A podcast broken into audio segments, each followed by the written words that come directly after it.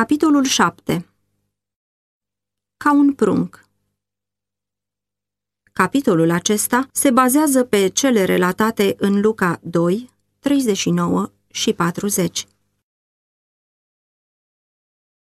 Isus și-a petrecut copilăria și tinerețea într-un sătuleț de munte. Nu era loc pe pământ care nu ar fi fost onorat prin prezența sa. Palatele regilor s-ar fi bucurat de privilegiul de a-l primi ca oaspete, dar el a trecut pe lângă casele bogate, curțile împărătești și vestitele lăcașuri ale științei pentru ca să-și stabilească locuința în modestul și disprețuitul Nazaret. Minunat în semnificația lui era scurtul raport biblic cu privire la copilăria și tinerețea sa. Iar pruncul creștea și se întărea, era plin de înțelepciune și harul lui Dumnezeu era peste el. În lumina strălucitoare a înfățișării tatălui său, Isus creștea în înțelepciune, în statură și era tot mai plăcut înaintea lui Dumnezeu și înaintea oamenilor. Luca 2 cu 40 și 52 Mintea sa era activă și pătrunzătoare, cu o gândire și înțelepciune ce depășau vârsta sa. Pe lângă acestea, caracterul său era splendid în echilibrul lui. Puterile minții și ale corpului se dezvoltau treptat urmând legile naturale ale copilăriei. În copilărie, Isus a dat dovadă de o deosebită drăgălășenie în purtare. Mâinile sale binevoitoare erau totdeauna gata să ajute pe alții. Manifesta o răbdare pe care nimic nu o putea tulbura și o credincioșie care niciodată nu sacrifica integritatea. Neclintit ca o stâncă în privința principiilor, viața sa dădea pe față gingășia amabilității neegoiste. Mama Domnului Isus urmărea cu mult zel dezvoltarea puterilor lui și vedea în caracterul lui chipul de săvârșirii. Cu mare bucurie căuta să încurajeze mintea lui ageră și receptivă. Prin Duhul Sfânt, ea primea înțelepciune ca să conlucreze cu ființele cerești la creșterea acestui copil care putea recunoaște numai pe Dumnezeu ca tată al său. Încă din timpuri foarte vechi, credincioșii din Israel acordaseră multă grijă educației tineretului. Domnul dăduse îndrumări ca din pruncie copiii să fie învățați despre bunătatea și măreția sa, așa cum se descoperea mai ales în legea sa și cum se vedea din viața poporului Israel. Cântarea, rugăciunea și învățăturile din Sfintele Scripturi trebuiau să fie prelucrate pentru mintea de copil. Tații și mamele trebuiau să învețe pe copiii lor că legea lui Dumnezeu este expresia caracterului său și că atunci când primesc principiile legii din inimă, chipul lui Dumnezeu se întipărește în mintea și inima lor.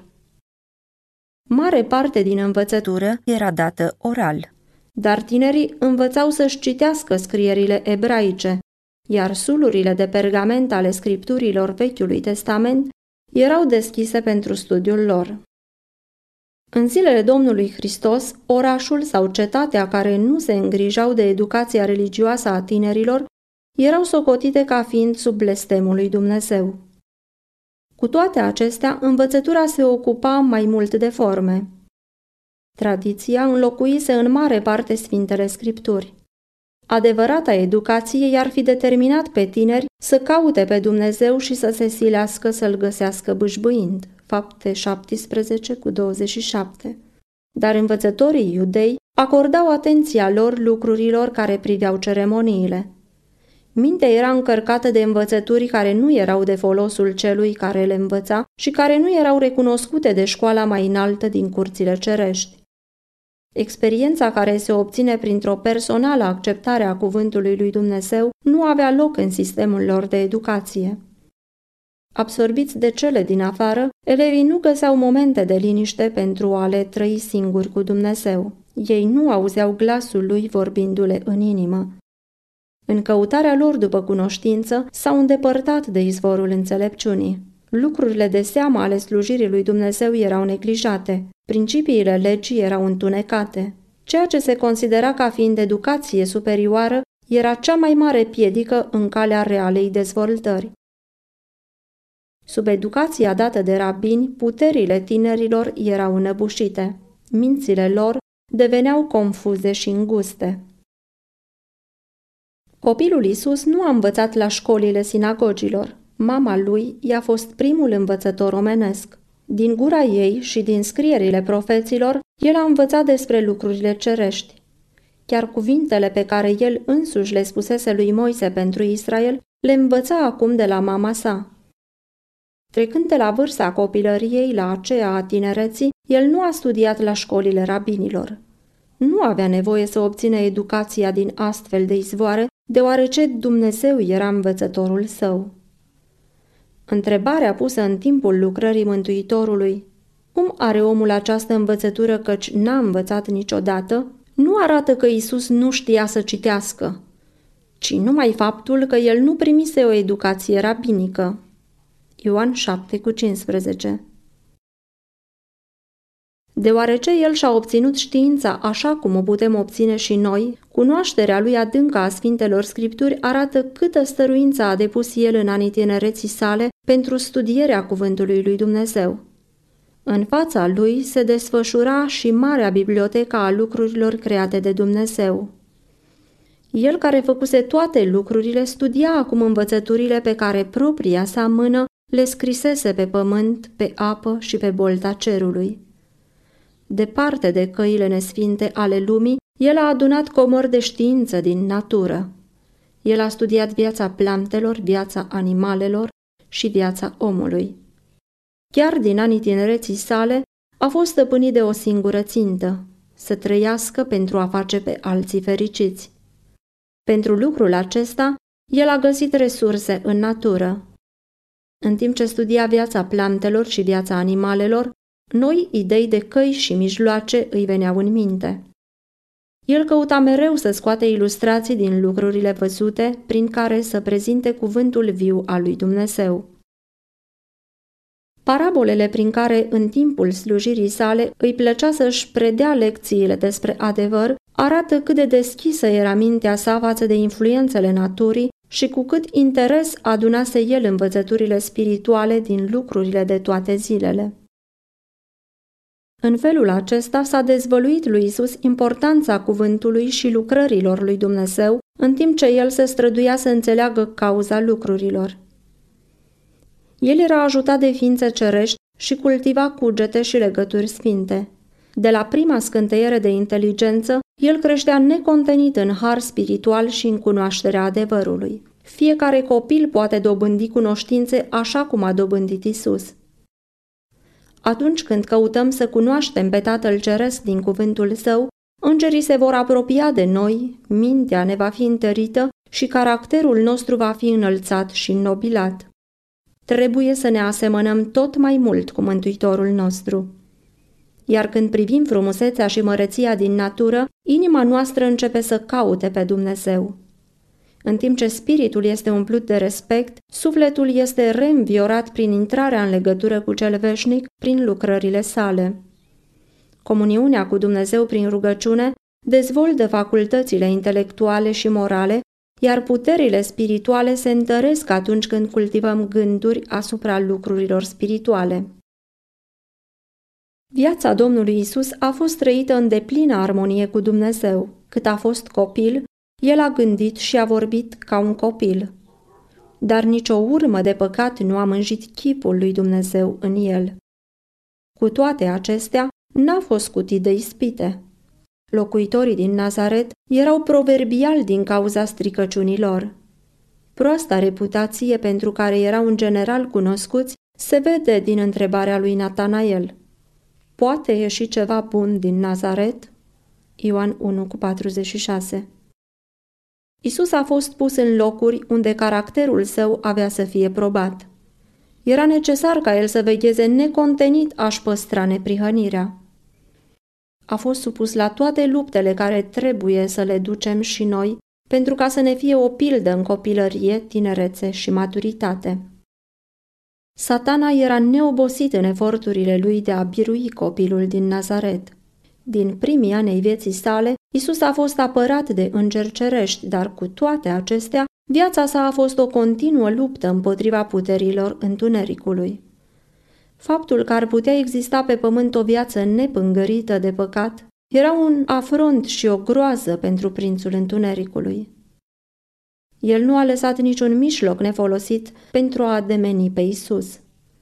Niciun copil omenesc nu va fi vreodată chemat să trăiască o viață sfântă în mijlocul unei lupte tot atât de înverșunate cu ispita cum a avut Mântuitorul nostru. Părinții lui Isus erau săraci și depindeau de truda lor zilnică. El era obișnuit cu sărăcia, răbdarea și sacrificiul.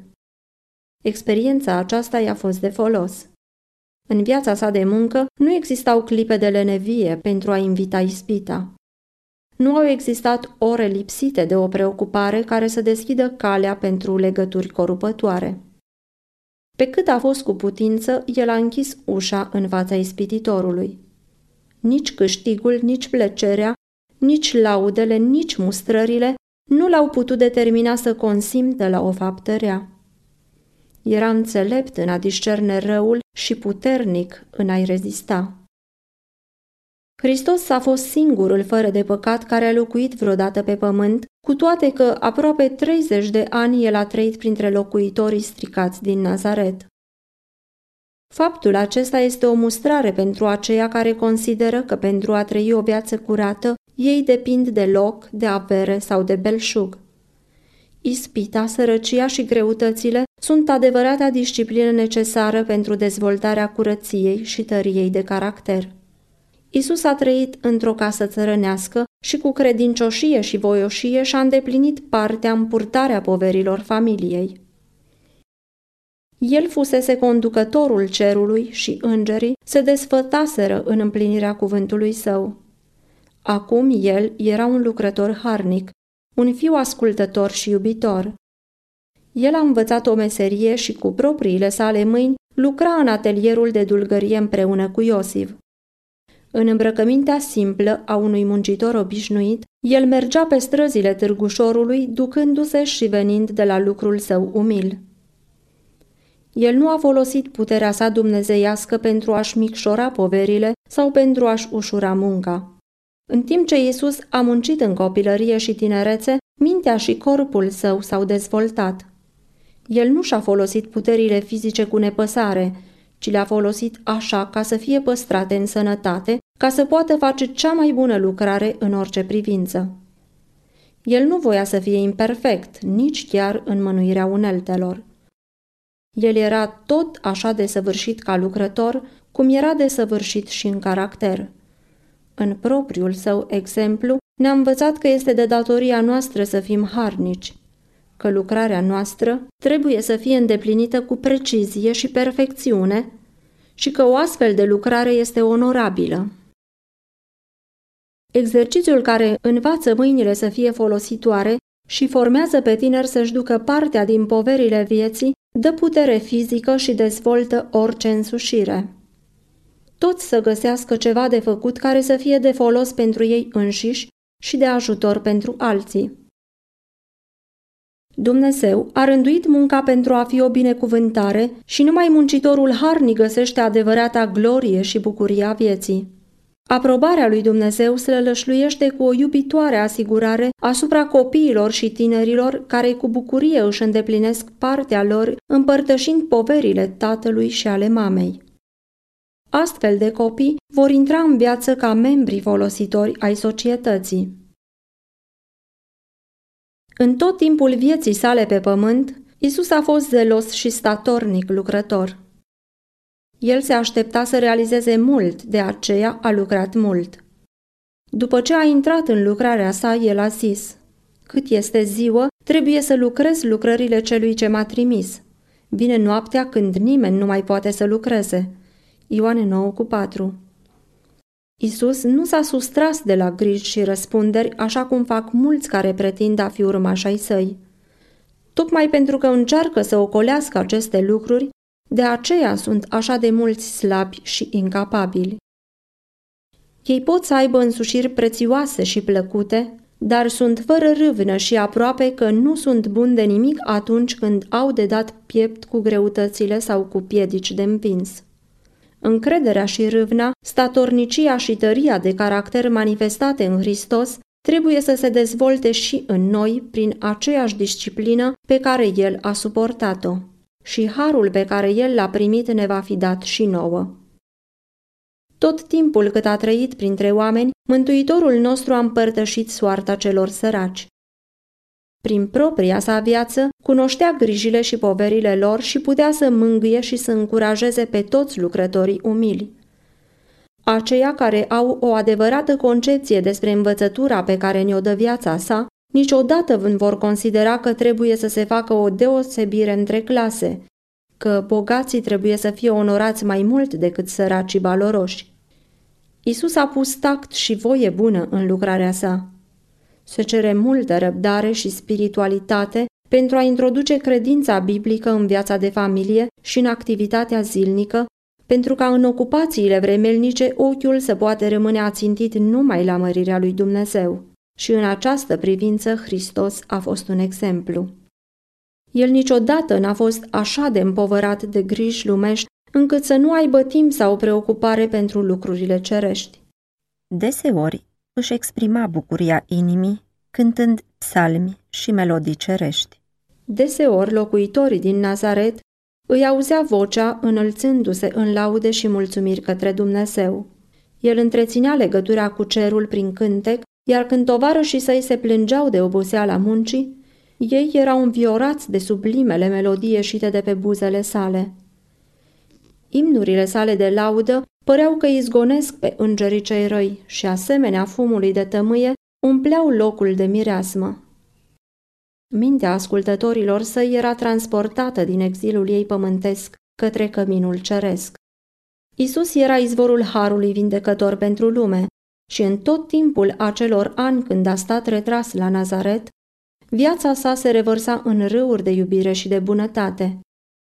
Bătrânii, cei întristați și împovărați de păcat, copiii la joacă în bucuria lor nevinovată, micile creaturi din crânguri, animalele răbdătoare, purtătoare de poveri, toată suflarea era mai fericită datorită prezenței sale. El, al cărui cuvânt puternic susținea lumile, se apleca să aline o pasăre rănită. Nimic nu rămânea neobservat de el, nimic față de care să nu binevoiască să dea ajutor. Astfel, în timp ce creștea în înțelepciune și statură, Isus se făcea tot mai plăcut înaintea lui Dumnezeu și înaintea oamenilor. El atrăgea simpatia tuturor inimilor, arătându-se în stare de a iubi pe toți. Atmosfera de nădejde și curaj care îl înconjura îl făcea o binecuvântare în orice casă. Și adesea, în sinagogă, în ziua de sabat, el era invitat să citească învățătura din profeții și inimile ascultătorilor tresăltau atunci când o nouă lumină strălucea puternic din cuvintele binecunoscute ale Sfintelor Scripturi. Cu toate acestea, Isus se ferea de îngânfare. În toți anii de ședere a sa la Nazaret, el n-a dezvoluit nimic din puterea sa făcătoare de minuni. El n-a căutat poziții și nu și-a atribuit titluri. Viața sa liniștită și simplă și chiar tăcerea Sfintelor Scripturi cu privire la prima parte a vieții sale ne învață o lecție importantă. Cu cât este mai liniștită și mai simplă viața copilului, cu cât este mai liberă de excitări artificiale și mai în armonie cu natura, cu atât mai favorabilă este ea dezvoltării fizice și mentale, cum și tăriei spirituale. Isus este exemplul nostru. Sunt mulți care se ocupă cu interes de perioada slujirii sale publice, în timp ce se lasă neobservate învățăturile ce decurg din primii săi ani. Dar tocmai în viața sa de familie, el este un model pentru toți copiii și toți tinerii. Mântuitorul a consimțit să se coboare în sărăcie pentru ca să ne învețe cât de aproape putem umbla cu Dumnezeu, chiar și atunci când avem de dus o viață umilă. El a trăit pentru a mulțumi, onora și proslăvi pe tatăl său în lucrurile obișnuite ale vieții. Lucrarea sa a început prin binecuvântarea lucrului umil al meseriașilor care trudeau pentru pâinea lor zilnică. El îndeplinea lucrarea lui Dumnezeu tot atât de mult atunci când lucra la teșgheaua dulgherului, ca și atunci când făcea minuni pentru mulțime. Și fiecare tânăr care urmează exemplul lui Hristos de credincioșie și ascultare în familia lui umilă, își poate însuși aceleași cuvinte spuse despre el de către Tatăl prin Duhul Sfânt. Iată robul meu pe care îl sprijinesc, alesul meu în care își găsește plăcerea sufletul meu. Isaia 42 cu 1